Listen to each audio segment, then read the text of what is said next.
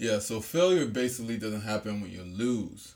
But failure is actually the point to where you're just putting your hands down and you're just like, I I just can't no more. I can't.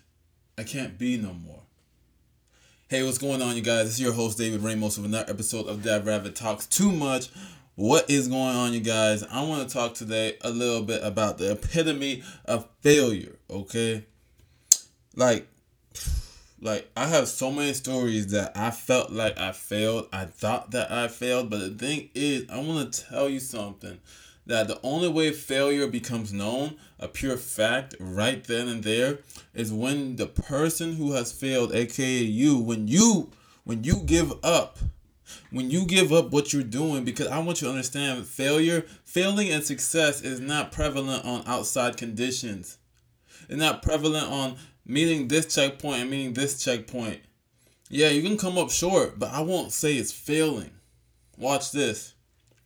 Any dream or any call or any purpose on your life, I want you to understand that that purpose may not be measured by the same way that the world measures things. That you measure things, that I measure things, because I'll be honest, sometimes I'm like, oh God, why am I here? Like, didn't you say for me to do this? Then you um for some of my ministry people out there, didn't you want me to be a youth pastor? Some of my business people out there, yo, I have I only got like two sales like this whole month. I had like 70 last month. That's a failure. No. That's not. You're measuring it by all the wrong things, but think about all the systems you were able to put in place this month. Think about all the character development you had this month. You may have not been able to meet numbers or quotas or X, Y, and Z this month, but that doesn't that doesn't make you a failure. That won't. You know what I'm saying? I'm not gonna say that it's either succeeding or failing, but it's growing. It's the growing pains. You go through life. I go through life. We struggle every time. You know what I'm saying? How we want things to end up is not how it's always going to end up. Why? Because I want you to understand that we are not of this earth, too. Watch this. Um, what if our imagination is just a glimpse into what heaven looks like? So when we imagine these goals and scenarios and have these plans, they're perfect, but only in heaven. And the reason they don't come down to earth is because this is earth. You know what I'm saying? What if the prayer that we have, God bring heaven down, is actually the prayer that we not only pray to God but deposit in ourselves. When the Lord says, Lord, let your kingdom come and your will be done. Watch this. Your, let your kingdom come. What if that is us displaying excellence on this earth?